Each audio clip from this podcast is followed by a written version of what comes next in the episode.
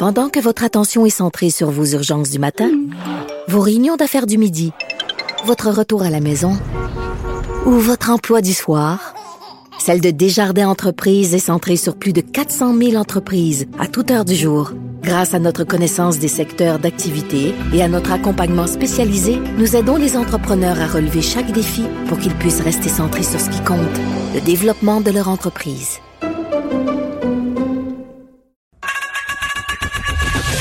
Geneviève Peterson. Une animatrice pas comme les autres.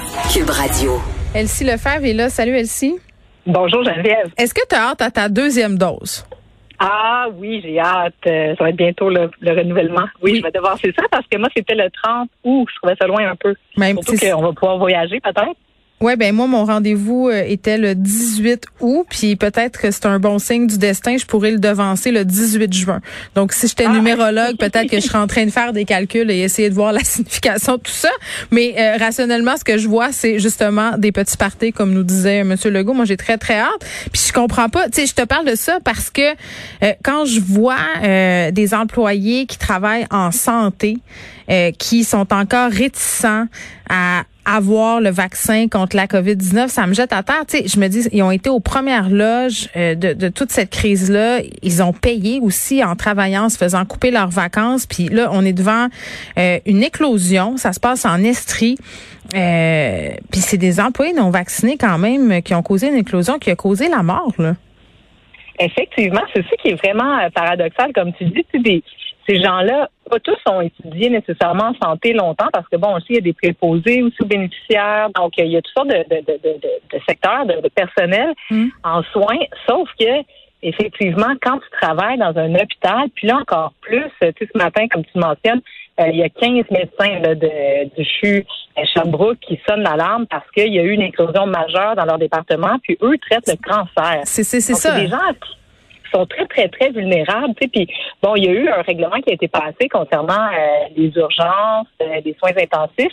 Puis, les médecins en oncologie avaient demandé à ce que le décret inclue aussi leur département parce que les gens sont tellement immunosupprimés que c'est vraiment dangereux. Puis là, il y a eu quatre morts. Donc, c'est pas rien. Là. Il y a des patients, donc des gens qui sont allés à l'hôpital pour se faire traiter, qui en, qui en ressortent pas, ultimement deux personnes aux soins intensifs. Il y a eu aussi sept membres du personnel qui ont, qui ont contracté la COVID, bon, qui n'ont pas eu de conséquences graves.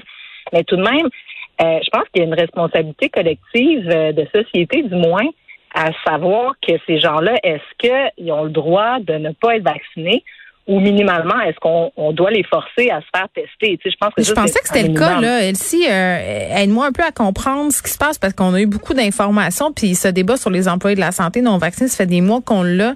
Puis à un moment donné, euh, à partir, là, c'est un truc ultra délicat. faut faire attention quand on parle de ça parce que je veux pas alimenter les préjugés. Mais il y, a, y, a, quand même euh, certains experts qui sont sortis pour dire que concernant les préposés aux bénéficiaires, il y avait beaucoup de personnes qui avaient des croyances religieuses assez intenses qui les amenaient à attendre ou refuser la vaccination. Donc, il faudrait peut-être regarder de ce côté-là aussi pour essayer de voir avec ces gens-là comment euh, défaire ce nœud-là, puis défaire ces peurs-là qu'ils ont par rapport au vaccin. Ça, c'est une première chose. Puis, tu sais, démêle-moi sur, sur le 3. Moi, je pensais que tu obligé de te faire tester si tu dans le domaine de la santé puis que tu voulais pas le vaccin. C'est pas vrai, c'est pas ça? Ben, en fait, c'est ce qu'on croyait. Mais là, on se rend compte à la lecture plus minutieuse du décret que ça touchait pas tous les secteurs de la santé et tous les endroits. Donc, euh, je pense que les CHSLD, si je ne me trompe pas, sont inclus. Euh, les soins intensifs aussi. Euh, les urgences, mais ça touche pas d'autres départements des hôpitaux. Puis donc, c'est certain que si tu es traité à l'hôpital, normalement, tu as une condition qui t'affecte. Puis l'autre point que tu mentionnes, c'est certain qu'effectivement, certaines euh, communautés euh, et des gens qui ont des croyances, religieuses, euh, c'est documenté. Donc, la vaccination est moins forte.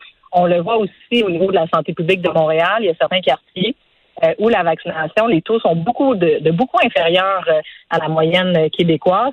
Puis ça, ça doit nous préoccuper. Et comme tu dis, il faut faire peut-être des actions particulières. il y a des études qui démontrent que pour la vaccination des jeunes enfants, euh, souvent, quand on s'assoit avec les parents puis qu'on explique tranquillement les raisons, les pour, les contre, et puis qu'on mhm. répond à toutes les inquiétudes, les taux de vaccination augmentent beaucoup. Ben attends, Elsie, je m'excuse de t'interrompre, mais je, je, l'ai vécu, moi, je, l'ai raconté là euh, à quelques reprises euh, que j'ai un passé légèrement anti-vaxxeur. Moi, quand j'ai eu ma première fille... On va t'envoyer, on va t'envoyer au combat. De, non, non, mais je comprends comment ça se passe dans la tête du monde. Moi, j'étais enceinte de ma fille, j'étais sur un forum de discussion de maman, quand tout à coup, je vois toutes sortes de publications sur les dangers euh, des vaccins, puis pas l'affaire de l'autisme, là, puis... Non, non, c'est sur le calendrier vaccinal, puis là, on parlait du RRO, puis on disait que c'était beaucoup de vaccins. Puis tu sais, tu veux le meilleur pour ton enfant, t'es enceinte, c'est ton premier, tu capotes. Donc je voulais pas la faire vacciner tout de suite. Tu sais, je capotais là, j'étais puis tu lis des articles, puis ça a l'air bien fait. Puis il y a des infirmières, puis il y a des médecins, tu sais qui sont marginaux dans leur profession, mais tu sais sont là quand même ce monde-là.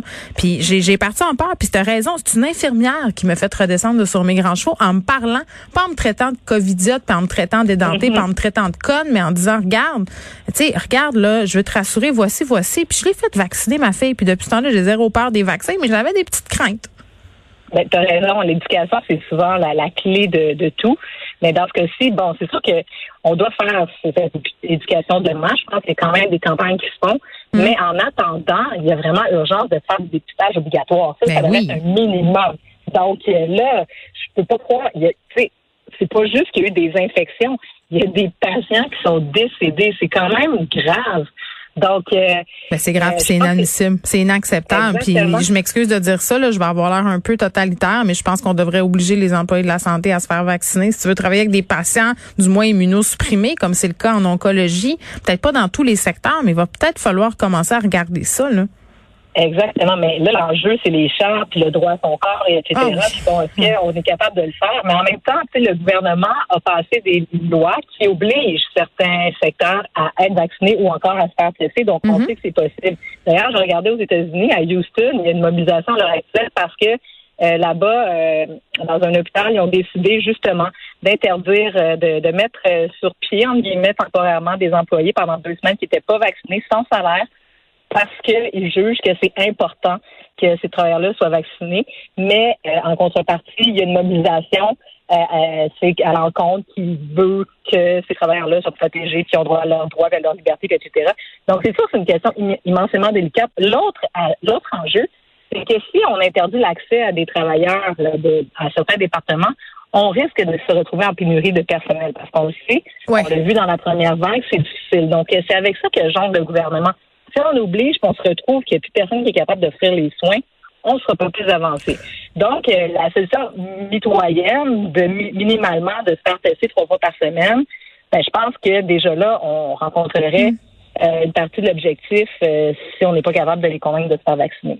Bon, on se parle de vélo. J'ai essayé de trouver un vélo pour mon fils. Oui, au printemps passé, c'était c'était vraiment mission impossible. C'est sold out partout. Il y a vraiment un engouement, je dirais, pour le vélo, pour le rollerblade aussi, tout ce qui roule, mais particulièrement, on le voit, les shops de vélo. Vraiment un engouement. Même moi, c'est rendu que je me promène en vélo, euh, moi qui étais quand même pas si chaude chaude à l'idée. Ça me faisait peur à Montréal de me promener en vélo. J'ai des amis qui ont eu des accidents, mais avec toutes les mesures euh, qui ont été mises en place par la mairesse Plante, qui ont fait chialer bien du monde, mais se promener à Montréal en vélo, là, elle je dois le dire, c'est vraiment plus le fun que de se promener en voiture. C'est agréable puis c'est sécuritaire. Effectivement, et puis tu fais partie d'un mouvement parce que euh, wow. ben oui, oui, vraiment, parce que Vélo Québec a dévoilé des chiffres justement sur l'usage du vélo. Puis il y a une nette augmentation de la pratique du vélo. Donc, depuis 2015, il, euh, il rapporte qu'il y a 42% de plus d'usagers. Donc, c'est 250 000 cyclistes de plus. Et tu dis toi-même, c'est vraiment ça. C'est que plus que tu mets des infrastructures cyclables, sécuritaires, euh, l'avènement du Bixi aussi a beaucoup démocratisé le vélo. Tu, sais, tu l'essayes une fois, euh, pendant la saison, tu fais du Bixi, l'année suivante, tu t'achètes un vélo. Donc, dans les statistiques, à Montréal, c'est ça, 1,1 million de Montréalais font du vélo. Puis, ce qui est vraiment intéressant, c'est qu'il y en a 600 000 qui font du vélo euh, pour se rendre au travail. Mais je fais ça moi. Je viens, je viens travailler ici, euh, bon, en vélo électrique, mais je pédale quand même. Là, je mets pas énormément d'assistance. Exactement. Puis ça, c'est vraiment important parce que, bon, évidemment, les pistes cyclables, l'apaisement de circulation aussi, on a rétréci des rues, on a réduit la vitesse, on a mis des taux d'âne, on a mis certains rues à sens unique. Bon, c'est sûr que ça, ça a modifié les comportements, puis bon, ça a choqué un peu les automobilistes au départ Et maintenant, on voit. Mais le changement au départ. fait. Oui, oui, le changement. Oui, oui. Moi, même moi, j'ai chialé. Pour vrai, je l'avoue. Mais maintenant, là, quand je me promène sur mon vélo, là, comme après l'émission tantôt, là, je prends mon vélo, je m'en vais chez nous dans Rosemont. Ça me prend 15 minutes. Ça me prenait 25, 30 minutes en voiture. Euh, tu sais, quand, quand tu regardes, je m'excuse de dire ça, là, mais quand tu vois le monde pogné dans le trafic, tu ris dans ta barbe un peu, puis c'est un sentiment de liberté incroyable. Pour vrai, c'est vraiment le fun de se promener dans la ville en vélo. Oui, ça va être un enjeu électoral pour la prochaine élection à Montréal et partout au Québec. Il y a 7 Québécois sur 10 qui disent que les infrastructures vélo sont pas assez développées dans leur propre municipalité. Il y a 2,7 millions de Québécois qui font du vélo toutes les semaines, puis 2,1 millions qui s'en servent comme moyen de transport. Donc, le vélo est là pour rester. On a vu le vélo d'hiver aussi qui devient une tendance de plus en plus. Mais bref, c'est sûr que en voulant combattre les changements climatiques, lutter contre la voiture solo, ben, mhm. c'est des manières alternatives de se promener. Valérie Plante, je dois dire, a eu du courage l'année dernière parce qu'elle a fait le rêve, la voie sur Saint-Denis, qui a fait quand même euh, grogner quelques personnes. Même chose dans Rosemont, le, rêve sur Bellechasse. Oui, oui, mais ça marche bien. Ça marche bien. Si moi je l'emprunte tous les jours, le rêve dans Rosemont, puis c'est incroyable, puis ça change la vie. Le, le changement, ça prend toujours un petit peu de temps, mais après ça, on est content. Merci beaucoup.